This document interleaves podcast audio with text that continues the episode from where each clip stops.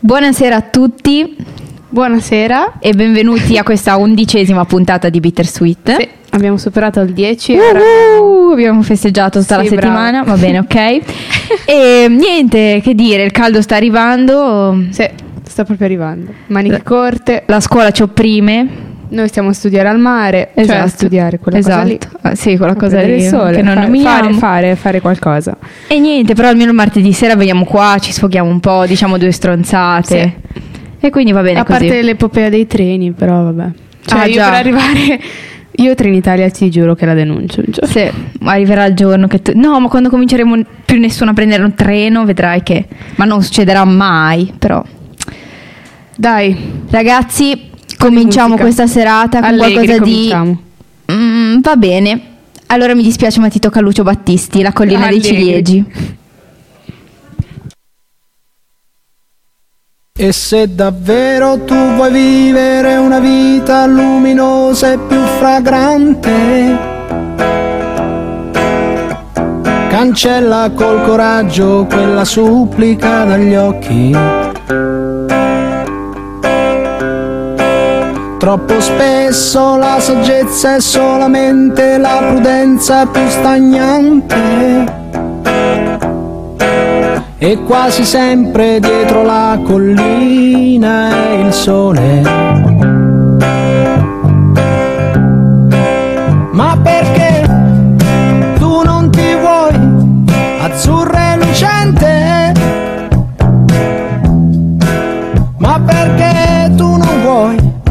Spaziare con me volando intorno alla tradizione come un colombo intorno a un pallone frenato e con un colpo di becco ben aggiustato forarlo e lui giù giù giù.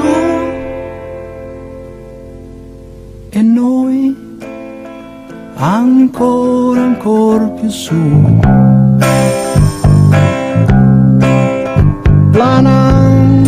Sopra boschi braccia tese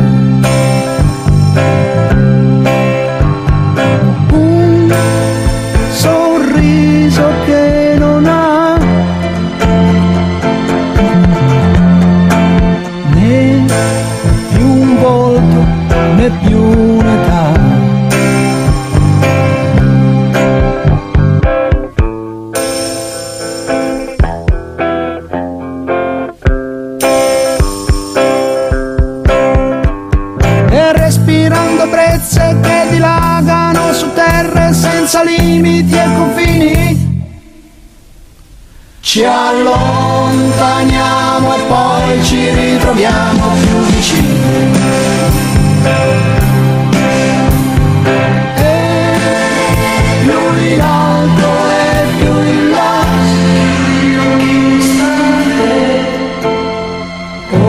Ora figli dell'immensità. Se segui la mia mente, se segui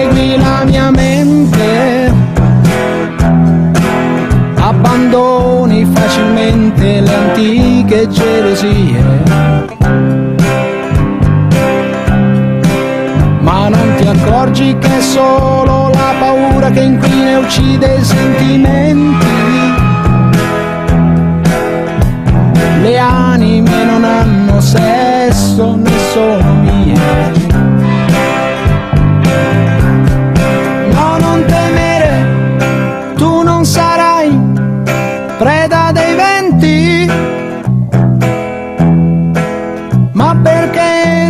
Dai la tua mano? Perché potremmo correre sulla collina e fra i ciliegi vedere la mattina.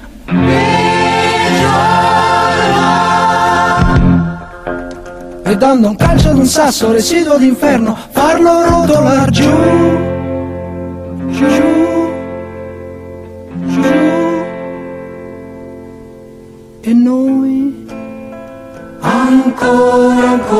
ancora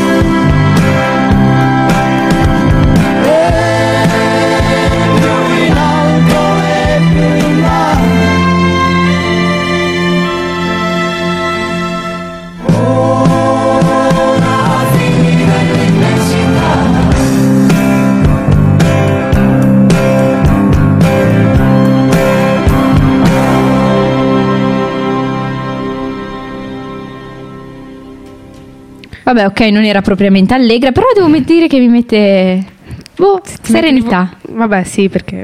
No, è bella. Battisti. È bella, è bella. Cominciamo, apriamo ufficialmente la nostra sezione di attualità italiana. Vai. Oggi facciamo le- quelle serie. No, vabbè. Allora, c'è un bel come si chiama questo del giornale? Ehm, te lo dico subito, editoriale. Ecco, um, scusate, cioè dopo non so quante, quante puntate abbiamo letto giornali, non so come, come- come- cosa sia un editoriale. Vabbè, comunque praticamente all'inizio di Internazionale c'è un editoriale bellissimo di Giovanni De Mauro che dice... eh, che almeno un grande merito il governo di Enrico Letta ce l'ha. Ha reso manifesto quello che da tempo in molti sospettavano. Il Partito Democratico non è più un partito di centro-sinistra. Gli ultracorpi democristiani hanno avuto la meglio. Il PD è ormai un partito moderato, saldamente ancorato al centro, blandamente attento ad alcuni temi sociali, pronto ad allearsi con la destra di Silvio Berlusconi in nome della situazione d'emergenza. In fondo il governo di Mario Monti non era poi molto diverso, con la differenza che, per pudore o per timore, i due partiti che l'appoggiavano avevano preferito non esporsi troppo, mandando avanti dei tecnici apparentemente più neutri e presentabili. A questo punto resta solo da capire dove sia finita la sinistra.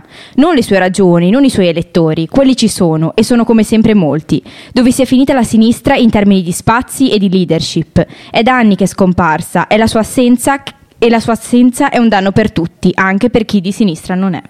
Troppo vero. Vero? Io l'ho pensato un sacco poi. Cioè, l'altro giorno ho sentito di un tizio, non chiedetemi il nome perché non mi ricordo, che era proprio uscito dal partito esattamente dicendo queste cose, cioè come motivazione che la sinistra non è più Non- sinistra. Non c'è più. Perché altrimenti tutti quelli che oggi sono in condizioni tremende avrebbero un partito di riferimento Sì. e invece tornano a casa dopo aver votato scontenti perché hanno messo l'ennesima crocetta senza riconoscersi veramente in un ideale. Mm. Io invece ne leggo un altro, una lettera a Severnini, che invece eh, fa riflettere sulla destra, invece dall'altra parte, no? L'ha intitolata Al partito di un solo uomo e, e il... mm, come cavolo si chiama? Il lettore scrive. Oggi proprio devo dire dislessia portami via. Scrive. Caro Beppe, e se il problema non fosse Mr. B? Perché il nord ricco e produttivo in oltre vent'anni non è riuscito a produrre niente di meglio di Forza, di Forza Italia, PDL e Lega? Perché schiere di liberi professionisti e di imprenditori, sia come singoli che come associazioni di categoria, non hanno mai neppure cercato di creare un centrodestra veramente favorevole agli, interessi di chi fa impresa e quindi di tutti quanti, ma privo di personalità, oltre ogni limite di decenza? Mamma Leggo mia. anche la risposta perché è carina. Sì, carina. Cioè, Vai. giusto. Per creare una forza politica occorrono grandi mezzi, enorme volontà, carisma, abilità, visibilità. Silvio Berlusconi possedeva tutte queste cose, gli mancavano però convinzioni, coerenza e disinteresse personale. Il risultato è quello che vediamo, una forza importante e provvisoria legata al destino di un uomo. Mm. Di un uomo, tra l'altro, processato 200... mm, Vabbè, Lasciamo perdere. eh, non- Dai, poverino, non perseguitato dalla giustizia, lascialo ver- un po' stare. È la cosa che mi mette più schifo, ti giuro, è che no, è, è veramente un paese assurdo. Sì, lo so. Al e c'è ancora la contrario. gente che lo difende, madonna. la Vabbè, Santa sì, anche l'hai interessi. sentita? Vabbè, sì. eh. Si è data della prostituta perché Quando ti tutte quelle che pagano- vanno ad Arcori sono delle prostitute, allora lo sono anch'io, ma non mi dire, Mm. ma non mi dire. Invece una nostra amica che mh, sta guardando Ballarò ha scritto Sì, noi su- abbiamo le, dire- le sì, notizie. notizie in diretta, c'è scritto che eh, sostanzialmente ehm, il PDL non è riuscito ad accedere alla piazza per la manifestazione contro la magistratura perché era già occupata da un folto gruppo di gente che urlava Berlusconi pezzo di merda, la maggior parte ragazzi. E poi c'è scritto anche che eh, tipo c'è stato un comizio, mi pare a Pavia, sì, dove hanno tirato le, le monetine ai sostenitori di Berlu, ma che cazzo. Eh, bene, va bene, vuol dire Andiamo che avanti. qualcuno si sveglia, va bene così. Eh, prima o poi dovrà anche succedere. Mamma mia, che paese, che paese. Ragazzi, procediamo con un po' di musica. Ehm, Presenta tu. pre- presento io. Presenta mettiamo qualcosa. Eh, ve lo dico subito, ora ce la posso fare tra la luna e la tua schiena dei ratti della Sabina. Sono qua anche stasera, sono venuto qua, ho corso un po' e sono qua col fiato corto e col cappello messo per storto. Sono qua, passavo di qua, per caso ti dirò, sono ridicolo, lo so, ma che mi importa se parlo da solo, anche stavolta. Che si fa presto a dirlo il coraggio, si fa presto a pensarlo e poi chissà se tu di me te ne sei accorta. Che è fermo il traffico sulla tangenziale e io qui che muoio per poterti dire per favore mi daresti il tuo indirizzo, ho una lettera d'amore diccamelo fai un sorriso che ci scrive una canzone. Per favore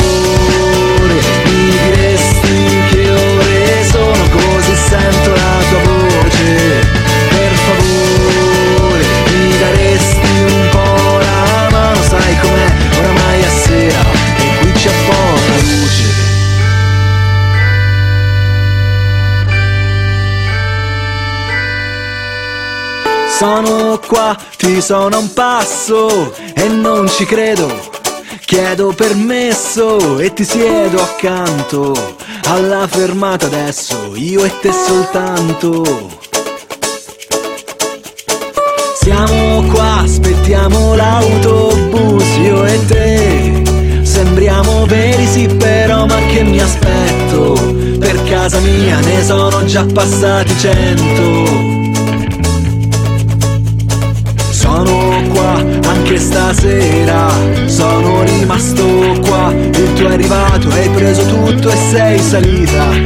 Ed io cretino non t'ho neanche salutata. Che scorre il traffico sulla tangenziale.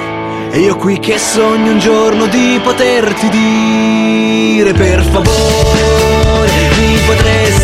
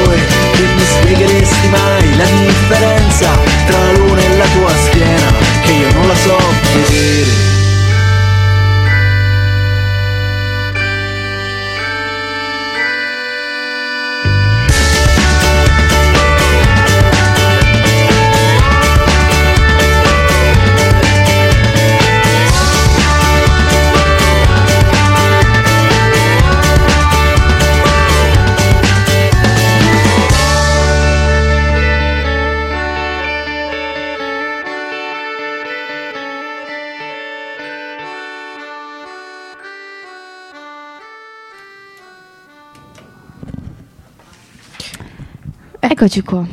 Adesso Allora, apriamo una pagina Mm, sì, presa, no, perché il 7, che è il nostro fidato giornale, esatto. que- questa settimana ha dedicato, cioè la, la copertina si intitola proprio Ricominciamo dalla scuola, no? C'è un'immagine di una ragazza seduta in mezzo ai libri e ha dedicato un sacco di articoli a- proprio al tema della scuola.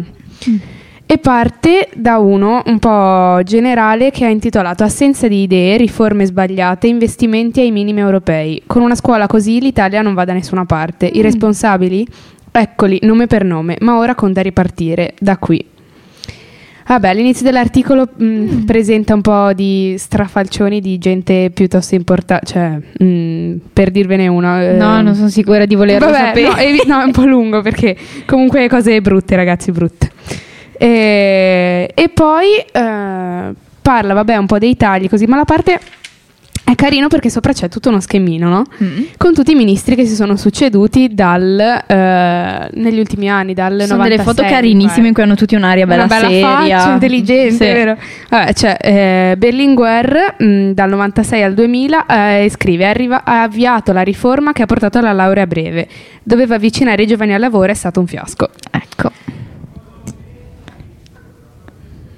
Ah, sì, la cara Letizia Moratti ha introdotto la riforma dei cicli nella scuola facendo terra bruciata dell'insegnamento della storia.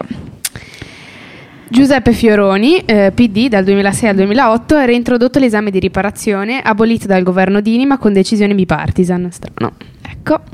E poi Maria Stella Germini, responsabile di tagli pesanti agli investimenti pubblici nel settore istruzione.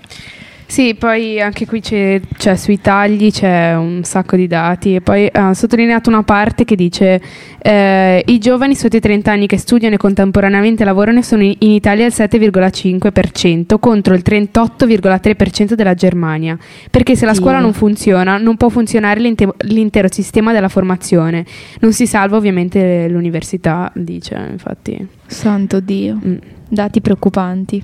Sì, in- inizia, questa parte inizia eh, dicendo periodicamente per nascondere l'assenza di idee e strategie ci si affanna a dimostrare che il problema della scuola italiana è nel numero eccessivo degli insegnanti. Magari sarà anche vero, da noi ci sono 11 eh, alunni per docente contro i 16 de- della Germania e 14 della Francia, no? Dice, di sicuro un aspetto eh, del quale tutti rego- regolarmente si scordano è la qualità Eh, dell'insegnamento, infatti. insieme alle conseguenze sociali che quella lacuna porta con sé. Mamma mia. Esatto, e finisce dicendo: È il risultato della scientifica opera di demolizione dell'università che va avanti in parallelo a quella che investe la scuola almeno- da almeno 15 anni. Si è cominciato al tempo del governo di Romano Prodi con Berlinguer eh, ministro e all'avvio della riforma che ha portato alla cosiddetta laurea breve.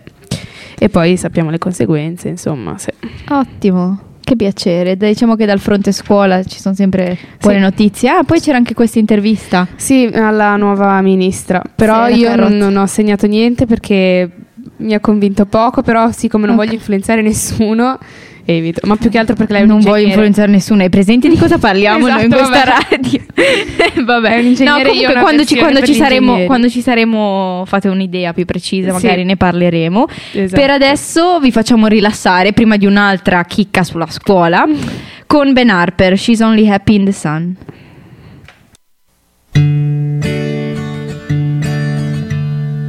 I know you may not want to see me on your way down from the clouds.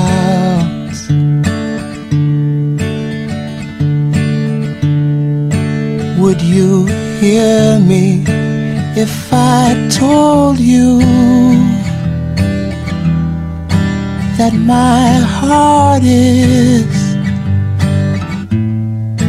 with you now.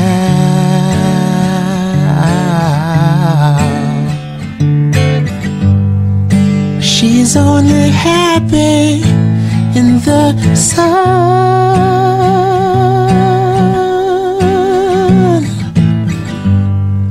She's only happy in the sun.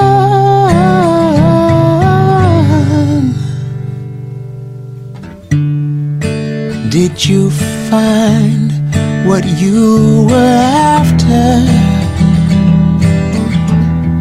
The pain and the laughter brought you to your knees. But if the sun sets you free, sets you free, you'll be free indeed, indeed. She's only happy in the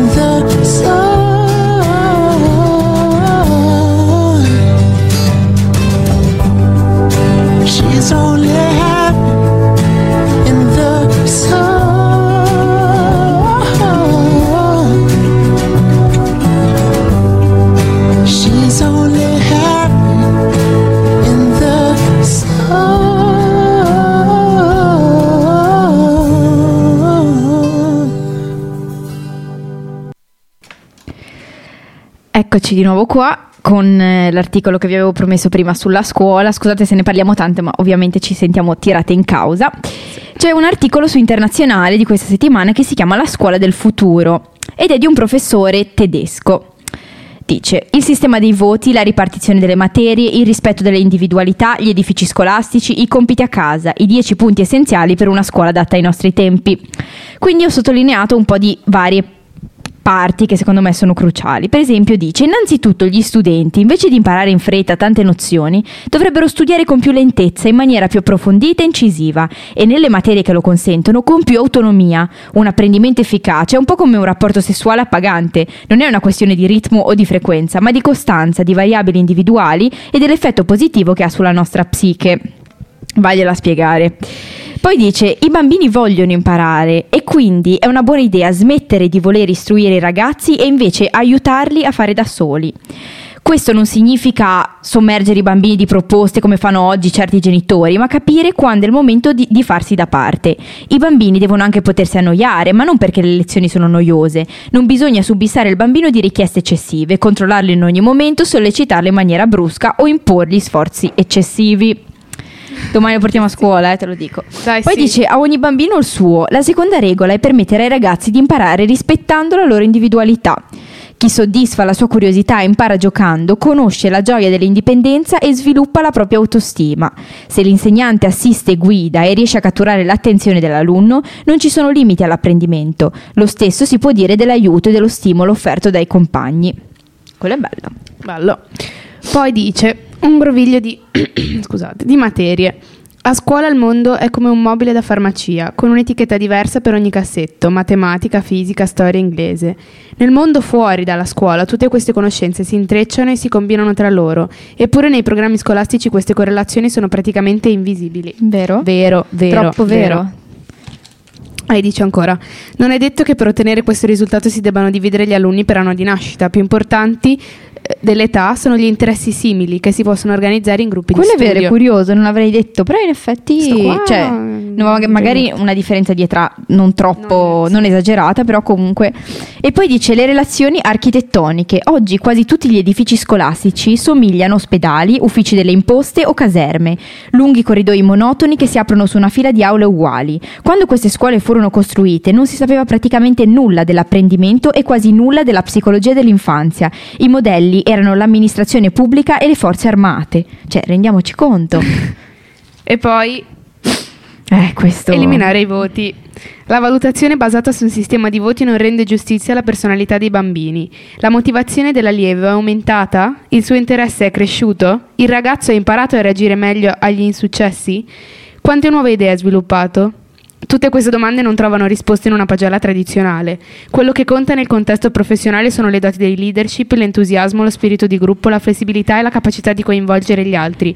Tutti aspetti che restano esclusi dalle pagelle che conosciamo. Vabbè, stiamo parlando di utopie qua in Italia dove neanche troviamo i soldi per farla stare in piedi una scuola, però Comunque è giusto leggerle, poi segnare. soprattutto conclude il professore dicendo che è un è un- questa scuola è un relitto del XIX secolo, senza passione, senza emozione e senza qualche contrapposizione non sarà possibile ottenere trasformazioni profonde.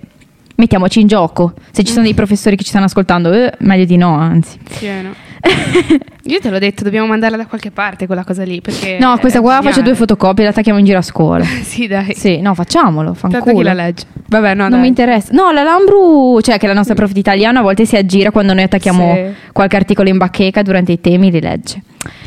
E quindi Ah, no, abbiamo sì. un'altra cosa. Prima della musica concludo con questa cosa carinissima che è in fondo a un articolo sempre di quelli lì sulla scuola, sul 7, che si intitola La lettura non è un esercizio. E dice: La peste arrivò verso la fine degli anni 70, silenziosa, strisciante, aveva un nome, gli apparati.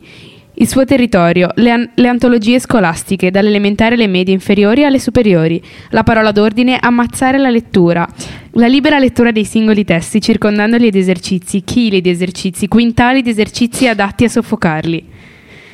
E così generazioni intere di studenti furono e sono obbligate a leggere brani di narrativa belli e meno belli, più importanti e meno importanti, ridotti tutti alla stessa brodaglia, rispondendo poi a macchinetta a comandi come dividi il brano in sequenze, il punto di vista dell'autore è interno o esterno, l'autore è onnipotente o ne sa come i suoi personaggi, rintraccia le principali figure retoriche presenti nel, bo- nel brano, no troppo, troppo vero, per non dire delle poesie, si può mai maltrattare una lirica dei leopardi chiedendo ai ragazzi di mettere in evidenza anafore, epifore, rime interne, assonanze e consonanze e così via? Che ridere. Un lavoro che ai miei tempi si faceva all'università, quando il gusto era già formato. Già, il gusto, quello che si crea lentamente nel tempo, leggendo e ancora leggendo, liberamente, senza schemi, voracemente, incorporando, se valoroso, il testo letto dentro di sé. Toli, domani abbiamo, abbia- abbiamo analisi testuale su Foscolo, io ci scrivo queste cose, fanculo. Dai, ti prego, scrivicele. Sai? Adesso vi diamo un po' di carica con un gruppo di ragazze che spaccano i culi. Hanno un Vai. nome un po' banale, si chiamano The Beautiful Girls e questa è In Love.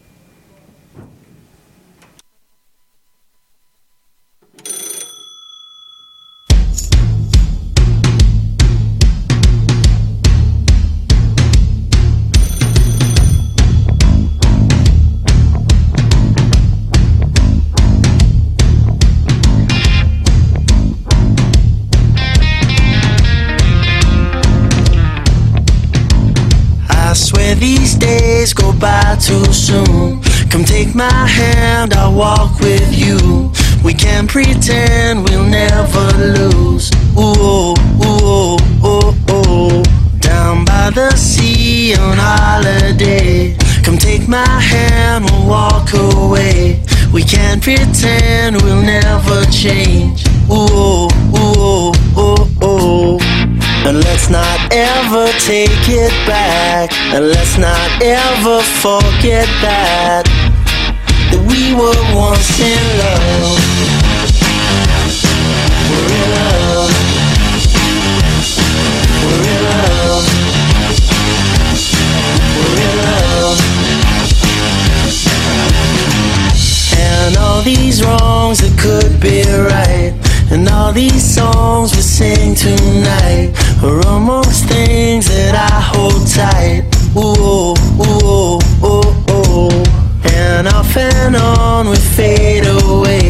depending on how feelings change. We may be gone, we'll maybe stay. Ooh, ooh, ooh, ooh. And let's not ever take it back. And let's not ever forget that. That we were once in love. We're in love. We're in love.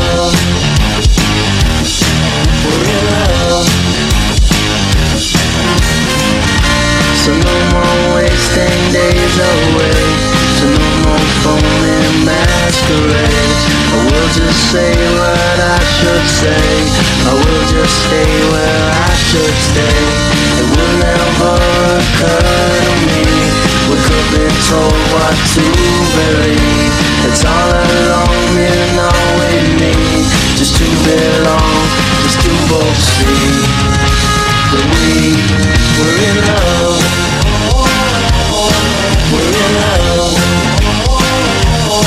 Forever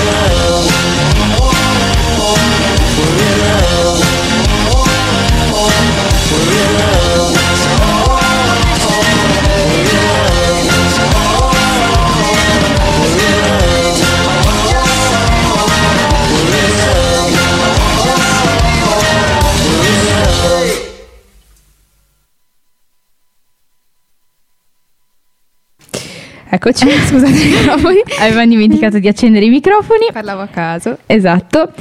Ricollegandoci al discorso di prima, c'è un bellissimo articolo di, su Internazionale che sempre si ricollega comunque boh, al potere diciamo, terapeutico, se vogliamo, della lettura, ma anche dello scrivere. E pa- c'è la storia di una, di una, donna, terribile tra l'altro, una donna che si chiama eh, Sonali e che praticamente eh, in quel terribile 26 dicembre del 2004 eh, con la sua famiglia praticamente aveva lasciato la, la, la, residenza londinese ed era andata in vacanza in Sri Lanka, dove, di, paese di cui lei era ori- originaria, no?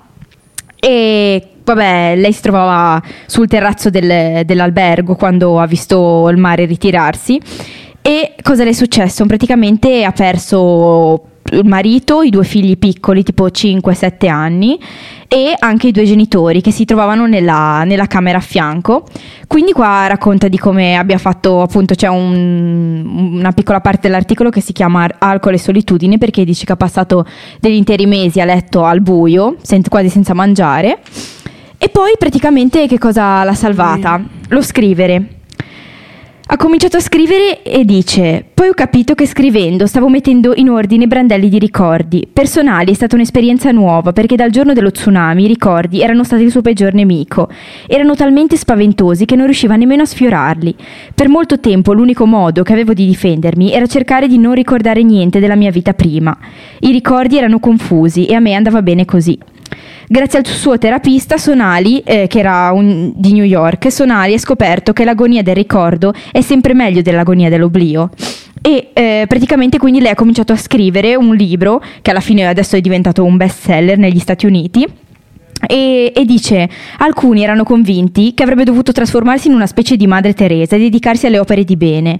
Altri pensavano che si sarebbe suicidata e rimanevano stupiti perché ancora non lo aveva fatto. E poi c'erano i libri. Per qualche strano motivo pensavano tutti che volessi leggere i racconti dei sopravvissuti all'Olocausto. Accanto al mio letto c'era una pila di copie di un libro di Viktor Frankl, Man's uh, Search for Meaning, e me lo regalavano proprio tutti. La gente e poi appunto parla di come ha lasciato la casa in cui abitava prima con suo marito e i suoi figli, esattamente come, come era prima, perché dice che la gente, la gente viene qui e pensa che siano semplicemente usciti un attimo e a me piace così. E niente, adesso poi vive a New York e dice che la, la, giornalista le chiede se riuscirà a non distinguere sempre la sua vita, diciamo, tra un prima e un dopo. E lei dice che ci sto riuscendo pian piano, mi chiedo cosa resterà di me stessa, ma immagino che l'indole non possa cambiare. E poi dice: Sonali sorride ancora in quel suo modo straordinario. Il libro mi ha permesso di avvicinarli a me, di tenerli stretti. Che bello! Una storia bellissima, sì. Terribile, ma bello. bello. molto. Sì, ehm, sì, ora in realtà la cosa che... Ehm, Vabbè, noi siamo Era... famosi per attaccare, appiccicare cose che non c'entrano niente. Esatto, riempiamo un puzzle. No, a me in realtà questo articolo stava un sacco a cuore. Si intitola Fra i ragazzi esplode la paura di essere brutti. L'obbligo alla bellezza spinge gli adolescenti a cercare di, di vivere senza il corpo, isolandosi nel mondo virtuale. La soluzione? Massicce dosi di gratificazione e una gerarchia diversa praticamente parla, cioè, di come, vabbè, sappiamo tutti, no? modelli che propina la tv, eh, sì. gli idoli irraggiungibili e quindi i ragazzi a partire dall'adolescenza no? si, rif- si, richiudono sempre più su se stessi oppure nel mondo virtuale, un sacco che è verissimo. No? Sì, sì. Scrive il, il, il, Sara Gandolfi, l'articolo, dice privi di riferimenti nuovi quando l'età impone il primo distacco dall'abbraccio confortevole della famiglia, sovrastati piuttosto da immagini stereotipate nelle quali non possono non, non vogliono riconoscersi, fin dall'adolescenza. È un'epidemia che colpisce i ragazzi nel tempo della muta. I disturbi della condotta alimentare ne sono la forma più evidente e spettacolare. Ma non è l'unica forma.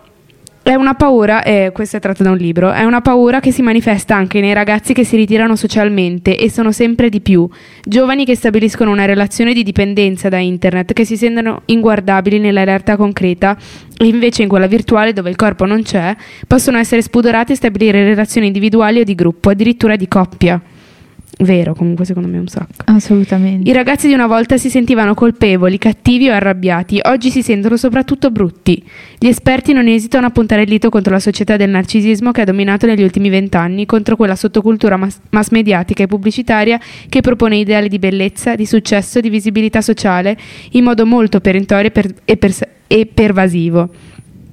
E poi dice: eh, All'inizio anche a me pareva verosimile che le anoressiche fossero cadute nel tranello di ritenere che la bellezza sia magrezza. Poi le ho conosciute meglio. Nessuna ragazza anoressica o bulimica insegue un ideale di bellezza, piuttosto insegue un ideale di autonomia rispetto alle aspettative della mamma, della società e delle amiche. Eh, finisce, ve leggo solo la conclusione, non è un caso che il più delle volte chi si sente brutto o grasso o comunque difettoso non lo sia affatto.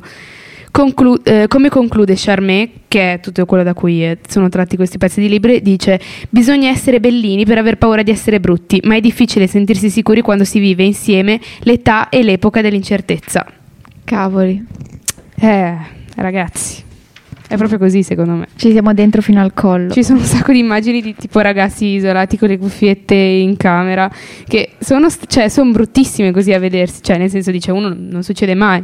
Invece, cazzo, secondo me da fu- Come- vista da fuori è proprio così. Come ci isoliamo. Stiamo diventando dei...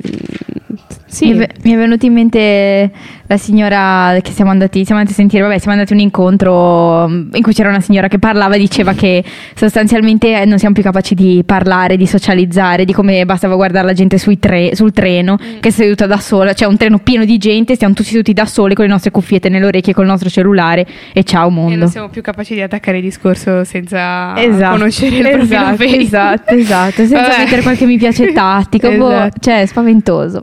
Però noi ci stiamo pensando e cioè è bello che comunque ci pensiamo su, Eh, perché almeno quello, sì. Vai, cosa mettiamo? Andiamo Presentaci con la canzone. Shy di Eni Di Franco.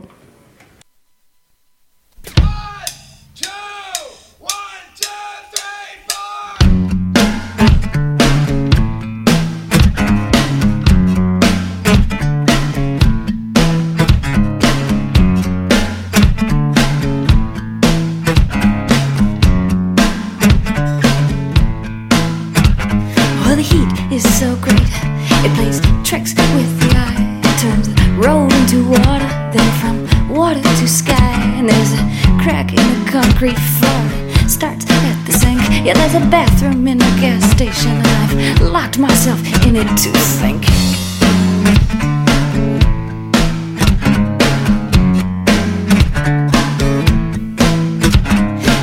Back in the city, the sun bakes the trash on the curbs. Then the men are pissing indoors, and the rats are running in herds. And I got a dream with your face in it that scares me awake. I put too much on the table, now I got too much at stake.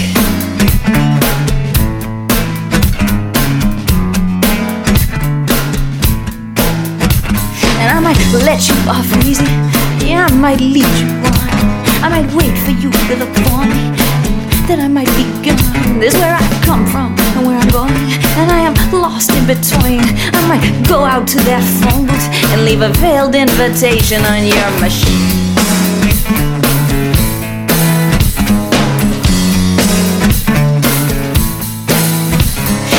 Stop me, won't you? If you've heard this one before. Or the one where I surprise you by showing up at your front door. Saying, let's not ask what next, how or why. I'm leaving in the morning, so let's not be shy.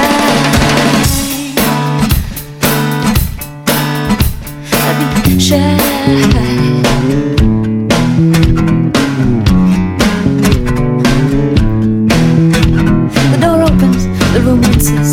Housekeeper comes in without a warning, and I squint at the muscular motor light and say, Hey, good morning. As she jumps, her keys jingle, she leaves as quickly as she came in. And I roll over and taste the pillow with my grin. Well, the sheets twisted and damp, but heat is so great. And I swear I can feel the mattress sinking underneath your weight. Well, your sleep is like a fever, and I'm glad when it ends. Oh, the road flows like a river, and it pulls me around every bend. Stop me, won't you? If you've heard this one before, all the one where I surprise you for showing up at your front door. Say, let's not ask what next, how, why. I am leaving in the morning, so let's not be shy.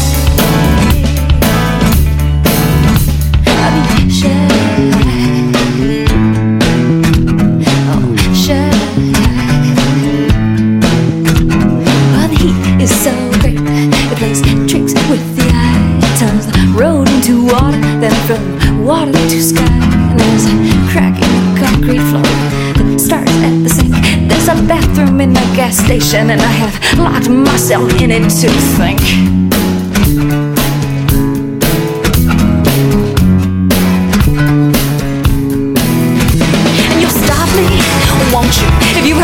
One before, or the one where I surprise you by showing up at your front door. Say, let's not ask what next, how or why. I'm leaving in the morning, so let's not be shy. You'll stop me, won't you? If you heard this one before, or the one where I surprise you by showing up at your front door. Say, let's not ask what next, how or why. I am leaving in the morning, so let's not be shy.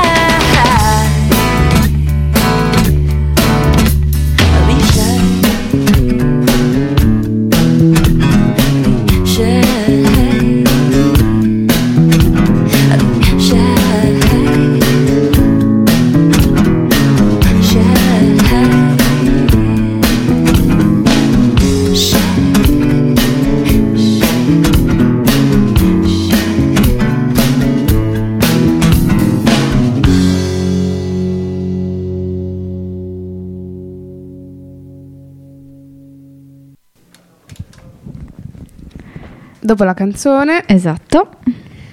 concludiamo l'argomento Sì. scuola Mm. eh, con eh, un appello del, Sì. ehm, nell'editoriale, anche questo, di Pierluigi Vercesi, che è il, il direttore del 7, no? Scrive: Perché non chiedere al governo che vuole rifondare la nazione di mettere in cima alle priorità, insieme al sostegno al lavoro, all'industria, alla tutela del potere d'acquisto dei cittadini, al cambio della legge elettorale, l'impegno di tornare a occuparsi di scuola, diffusione della lettura, sport, il tutto passando attraverso l'educazione a un corretto utilizzo delle nuove tecnologie, che siano strumenti di approfondimento, non di banalizzazione, di interazione delle intelligenze, non semplice gioco o fuga dalla vita reale. I risultati li vedremo tra qualche anno, ma in alternativa scivoleremo in fondo a tutte le, gradu- le graduatorie dei paesi industrializzati, salvo quelle che misurano la corruzione e l'arretratezza dell'amministrazione Che pubblica. tristezza. Dio santo. Sempre parlando di appelli, Altro appuntamento della settimana. esatto. Era stamattina sul buongiorno, di- era il buongiorno di È Gramellini. tenerissimo questa È cosa. bellissimo. Mi mette a piangere, vai. Si chiama Tanti auguri. Anziano, malato, vive da solo in una casa da 276 euro di affitto, con il giornale sulla gino- sulle ginocchia e una tv sempre accesa che non guarda più. C'erano una moglie e dei figli, ma da un certo momento hanno smesso di esserci, incomprensioni, errori appesantiti dall'orgoglio e adesso persino il ricordo costa fatica. Il campanello del citofono non suona da secoli, ma anche se suonasse lui non saprebbe aprire, si è dimenticato come si fa. Ogni tanto esce, droghiere, giornalaio e uno sguardo ansioso alla casella postale da cui spuntano soltanto bollette e pubblicità. Poi il ritorno lento alla tana, il giornale sulle ginocchia, la tv sempre accesa o forse mai spenta. Si sarà dimenticato come, come si fa. Gli tengono compia- compagnia, dice, i cattivi pensieri che cerca di reprimere. Ha perso ogni consapevolezza di sé, della sua meraviglia di essere umano, unico al mondo, e ha bisogno che qualcuno gliela rammenti. Così scrive la sua storia su un foglio e scende le scale per trasmettere a questo giornale, l'amico che tiene sulle ginocchia, un fax di soccorso. Non chiede soldi né carezze, che pure gli farebbero bene. Soltanto che qualcuno là fuori si ricordi della sua esistenza il prossimo 17 maggio, San Pasquale Babylon. Sarà il mio nomastico e mi piacerebbe ricevere tanti biglietti d'auguri da inondare la casella postale. Almeno quel giorno vorrei sentirmi coccolato, respirare il profumo della vita. Grazie al buon cuore di quanti vorranno scrivermi. L'autorizzo a pubblicare il mio recapito. Pasquale Buono, via Appia 319 81028S, Maria Vico, c'è. Io gliela scrivo, eh. No, veramente, scrivo. ragazzi. Di una tenerezza, cioè, è tenerezza allo stesso tempo, boh. Non siamo proprio capaci a essere, boh, Umani. umani, No, solidali. Boh, come si fa a abbandonare così le persone? Ragazzi, vi diamo un po' di carica adesso Esatto. Vai. con i Planet Funk. Who said?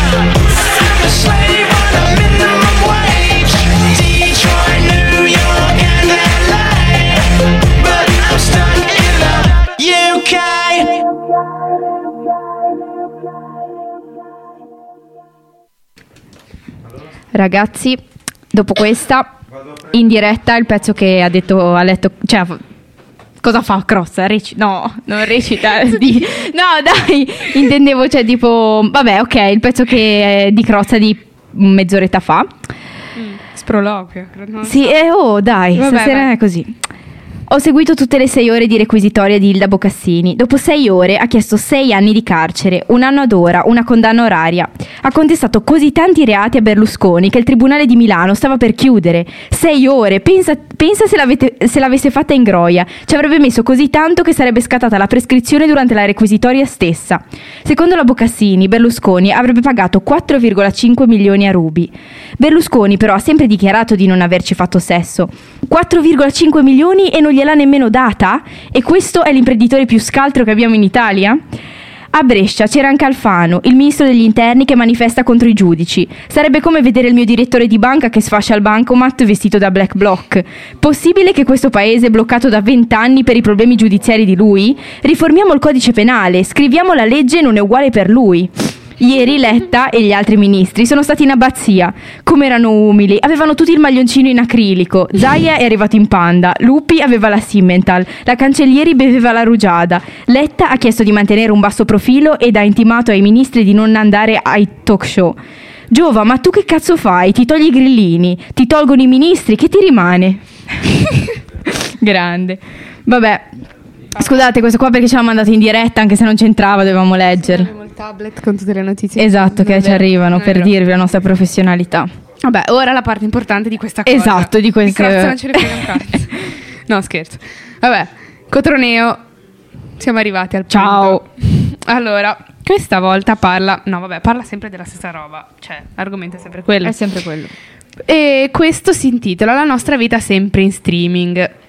Comincia così. Pochi giorni fa sono stato invitato in una scuola a parlare dei miei romanzi. Eh, Era una scuola evoluta perché avevano, dice, un computer per ogni postazione. Parlavo di un libro sulla mia vita, eh, sulla vita del trombettista americano Chet Baker. Chiesi al mio pubblico se lo avesse anche solo sentito nominare e la risposta fu unanime, era un no. A quel punto avevo di fronte la possibilità di raccontargli chi fosse stato sto tizio qui, no? E dice: eh, Una biografia forse bisognava ordinarla ed era possibile che i CD di Chet non fossero subito disponibili. Non parliamo poi del vederlo suonare con quell'aria sofferente. Ci voleva tempo, era indispensabile che la curiosità restasse in uno stato di sospensione e se qualcuno si era appassionato a questa storia nell'attesa avrebbe messo in gioco veri e propri germogli culturali che lo arricchivano. Ma questo era per la mia generazione, questo è il mio mondo. Erano epifanie vere e proprie, ri- rivelazioni, accos- accostamenti casuali, puzzle da completare col tempo. Ma per tornare ai miei ragazzi, quel giorno sapevano già tutto mentre parlavo. Erano andati su Wikipedia senza dover raggiungere una biblioteca per cercare un'enciclopedia del jazz. Avevano visto chat in foto con Google Immagine, si erano precipitati su YouTube e tenendo il volume basso avevano ascoltato le sue canzoni e lo avevano visto suonare. Tutto in una manciata di minuti. E dunque non hanno camminato per una città a cercare la libreria giusta, non hanno desiderato sapere, non si sono fatti un'idea sbagliata del personaggio, che poi sarebbe stata un'idea riutilizzabile per qualcosa d'altro. In mezzo non c'era l'attesa, e intendo per attesa il racconto dell'attesa che è un, che è un mondo a sé. Ma soprattutto nel mezzo di questa ricerca, di questa attesa, non c'era l'emozione di capire e di far combaciare la propria idea di qualcosa con la realtà di qualcosa. No, cioè ragazzi. Ma io eh, ma è bruttissimo perché mi trovo sempre io troppo ci- d'accordo. eh, sì, però io mi ci poi- riconosco eh, anche. È appunto. quello. D'accordo, ma mi ci no, riconosco. d'accordo e poi non si riesce a cambiare. Cioè, io Sì. non riesco a cambiare mai un cazzo. Cioè, sempre lì a smanettare dappertutto. Vero. Anna, a te l'onore della musica. A me l'onore della musica, com'è profondo il mare, una chicca.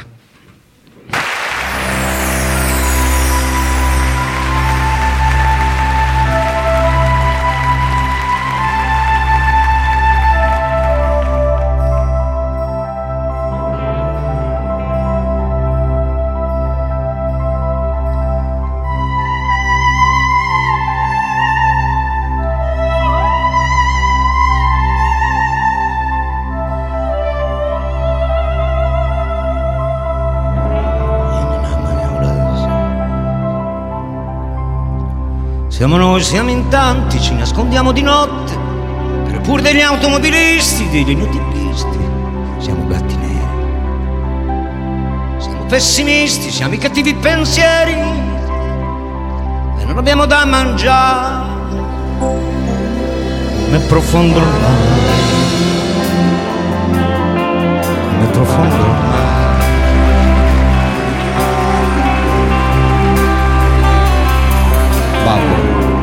Eri un gran cacciatore di quaglie e di fagiani, caccia via queste mosche che non mi fanno dormire, che mi fanno arrabbiare.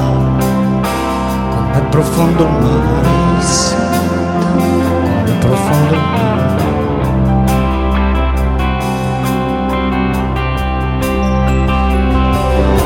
Con la forza di un ricattolo diventò qualcuno, risuscitò anche i morti, spalancò prigioni, bloccò i treni con relativi vagoni, innalzò per un attimo il povero un ruolo difficile da mantenere, poi lo lasciò cadere a piangere e a urlare. Come profondo il mare, come profondo il mare.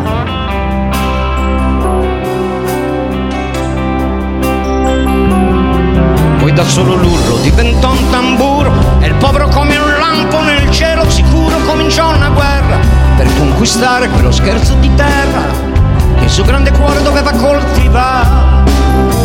Come profondo, come profondo.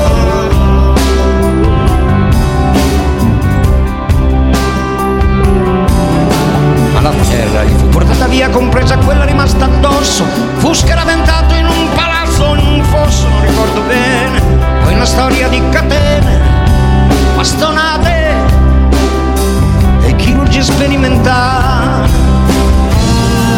profondo il mare, profondo il mare. Intanto un mistico, forse un aviatore, inventò la commozione che rimise d'accordo tutti, i belli con i brutti, con qualche danno per i brutti che si videro consegnare un pezzo di specchio così da potersi guardare. Come profondo il mare,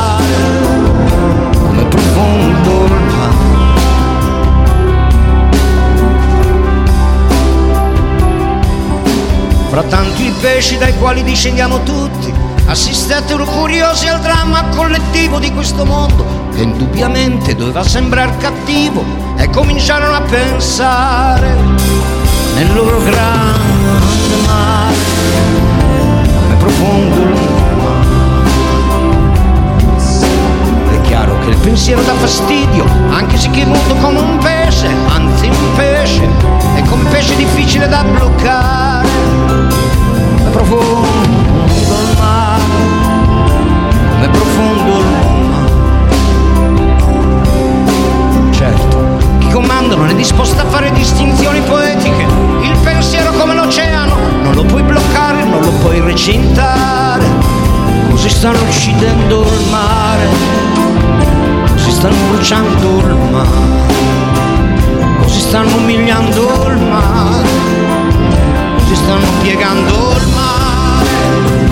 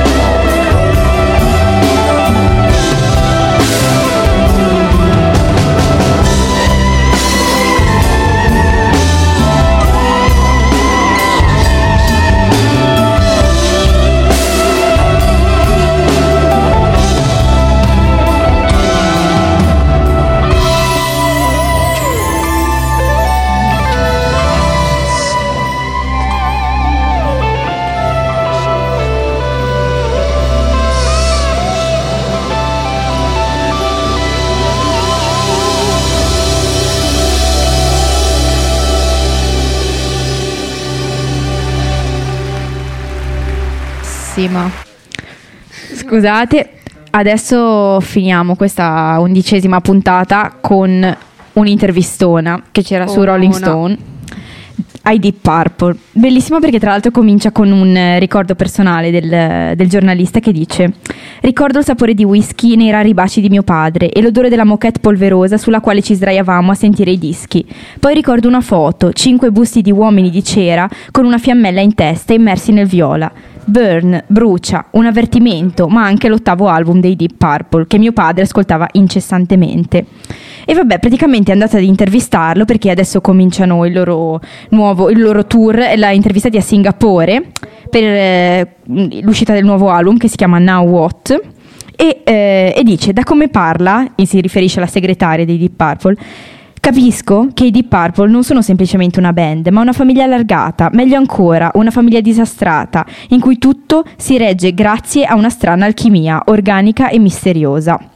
E vabbè, poi parla un po' con Ian e eh, si mettono a parlare un po' di spiritualità e di religione. E lui dice io la chiesa l'ho lasciata da ragazzino dopo una conversazione sui miracoli con il mio parroco. Volevo delle spiegazioni in merito ma lui mi consigliò di non farmi troppe domande. In altre parole chiedeva che staccassi l'intelligenza dalla spiritualità perché è questo che vogliono tutti i preti. Successivamente ho intrapreso un viaggio tutto mio e l'evidenza della presenza di un dio mi ha colpito senza preavviso poi, ehm, poi eh, dice eh, i Deep Purple, eh, ah perché poi li rivede il giorno dopo, praticamente per, eh, per fare qualche scatto e dice arrivano uno dopo l'altro e si siedono su un divano di una strana sfumatura arancione per fare qualche scatto. Ho la sensazione di scattare una foto di famiglia.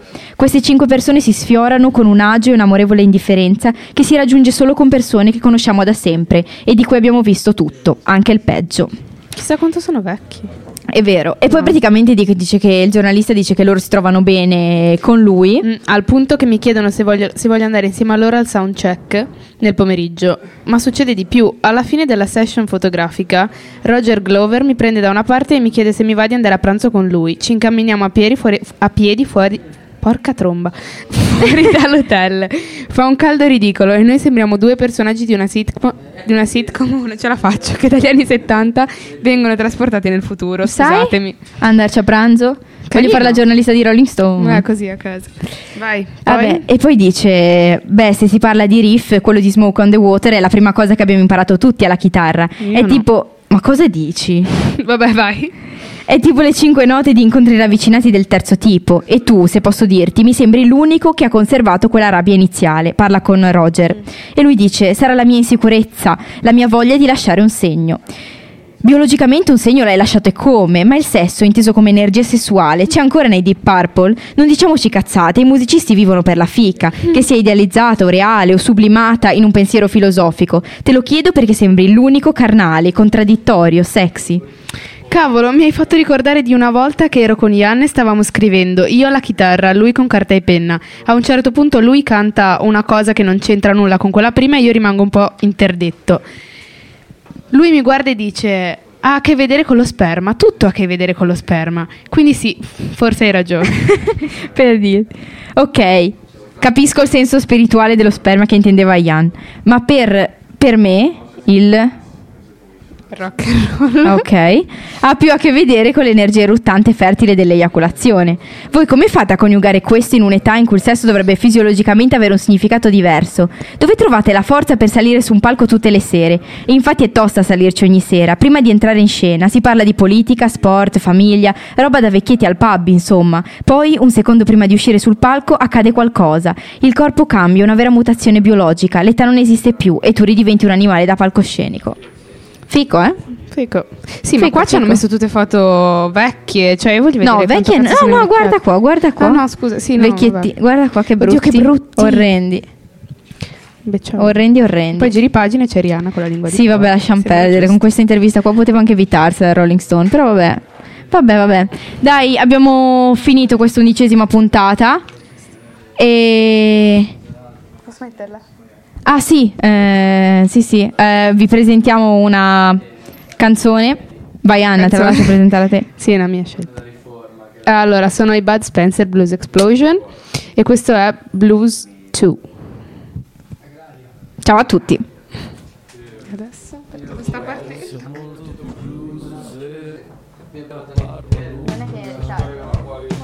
Trovo sia molto più blues avere la donna rotonda essere triste e mai sulla cresta dell'onda. Trovo sia molto più blues avere la macchina rotta e lasciarla un po' sporca.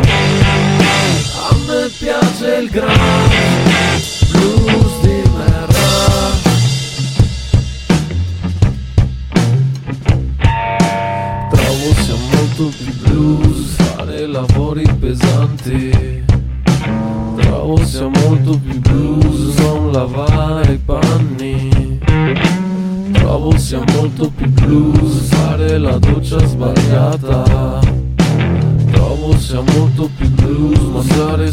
soltanto insalata A